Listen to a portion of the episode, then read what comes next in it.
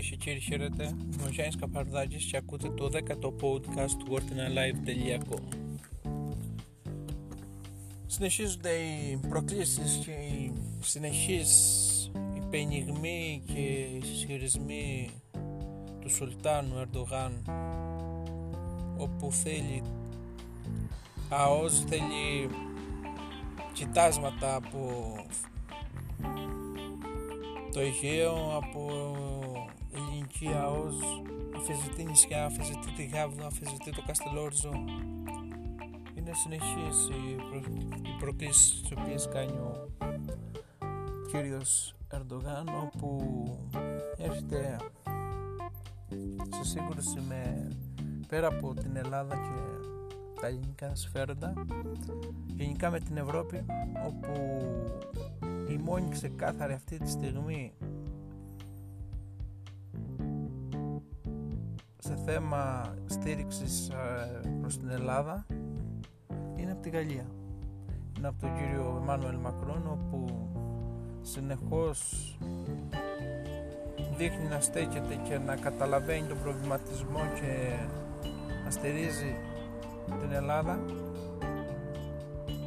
όπου θεωρεί ότι εφόσον γίνεται μια τέτοια κίνηση στην Τουρκία προς την Ελλάδα γίνεται άμεσα μια προκλητικότητα προς την Ευρώπη.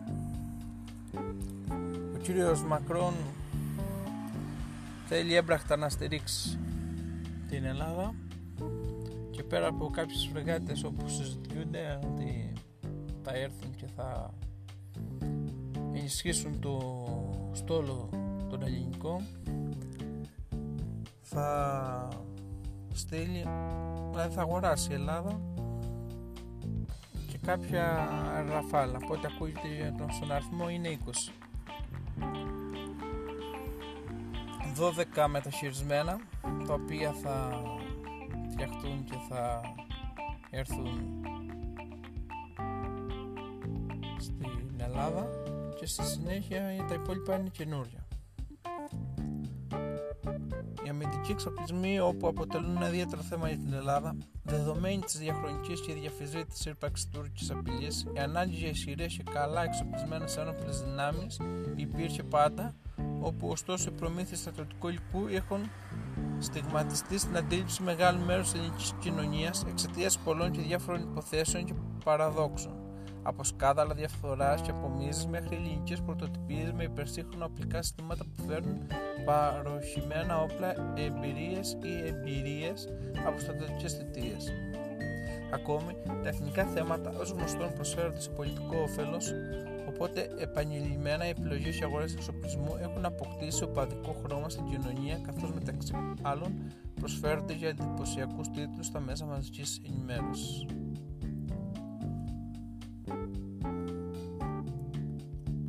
Οι ελληνικέ ενόπλε δυνάμεις, οι οποίες βιώνουν τις επιπτώσεις του πολιετούς παγώματος εξοπλισμών που έφερε η οικονομική κρίση, πρέπει να επανεξοπλιστούν καθώς μια απευθέα πολεμική αναμέτρηση με έναν ανεξέλεκτο επιθετικό αντίπαλο που έχει εκθρασιθεί μπορεί να αποφευχθεί όχι με ευκολόγια αλλά μόνο με πράξεις.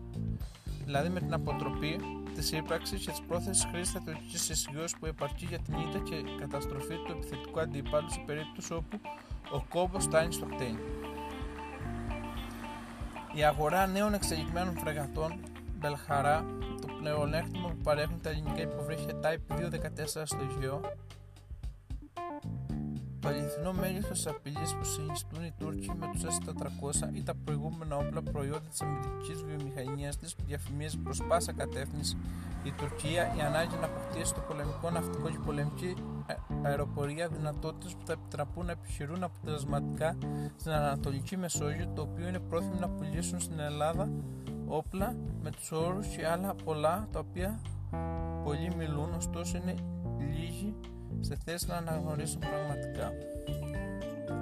Στη συζήτηση αυτή δεσπέζουσα θέση έχει λάβει το τελευταίο καιρό το θέμα προμήθειας γαλλικών μαχητικών τύπου Rafale.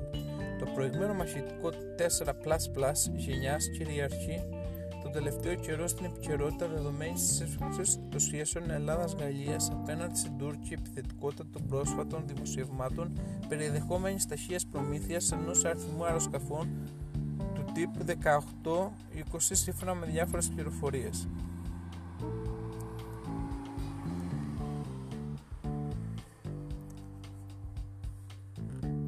Θέλω να πούμε ότι το μέλλον της τουρκικής πολεμικής αεροπορίας είχε βαστεί σε μεγάλο βαθμό στην προμήθεια του F-35, ωστόσο η Τουρκία εκπαραθυρώθηκε από το πρόγραμμα λόγω της αγοράς των ρώσικων πυράβλων S-400. Παράλληλα φαίνεται πως αργά ή γρήγορα θα αρχίσει να αντιμετωπίζει προβλήματα προς την υποστήριξη του στόλου των F-16 της, ενώ δεν μπορεί να παρα... παραβλέπεται το γεγονός πως μετά από το αποτυχημένο πραξικόπημα του 16 πολλοί έμπειροι Τούρκοι χειριστές έχουν βρεθεί εκτός των τάξεων της τουρκικής πολεμικής αεροπορίας. Με λίγα λόγια, τους καλούς πιλότους ο κύριος Ερντογάν τους έχει στη φυλακή άλλοι φύγαν στο εξωτερικό για να γλιτώσουν από τα νύχια του Σουλτάνου και αυτή τη στιγμή τουρκικά αεροπλάνα τα πετάνε Κούρδοι και Πακιστανοί. Όπως το ακούσατε. Και δεν είναι λίγες φορές και οι μαρτυρίες Ελλήνων αεροπόρων όπου λένε ότι πολλές φορές με τους κακούς χειρισμούς που κάνουν οι Πακιστανοί πιλότοι έχουν κινδυνεύσει και οι μεν και οι δεν. Δηλαδή από εκεί να καταλάβατε σε μια απλή πρόκληση που μπορεί να κάνουν μπορούν να γίνει, μπορεί να γίνει ένα τύχημα πόσο μάλλον εάν πάμε σε ένα πόλεμο. Αυτά βλέπει ο Σουλτάνος και ξέρει ότι δεν τον παίρνει να συνεχίσει να κάνει πολλά. Πέρα ότι η Τούρκη Λύρα έχει φτάσει στα κατάβαθα, στα έγκατα της υγείας συνεχώς υποβαθμίζεται βάζει χέρι σε τουρκικά ταμιευτήρια κοιτάζει να πιαστεί από ένα όρατο χέρι που αυτός ονομάζει όπως θέλει να ονομάζει. Όλοι του φταίνε όλοι είναι εναντίον του.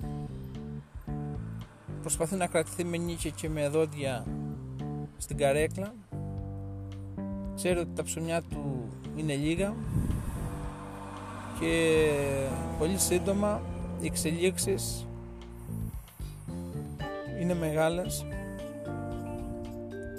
Πρέπει να ετοιμαστούμε πρέπει να δούμε πραγματικά ποιοι είναι οι πατριώτες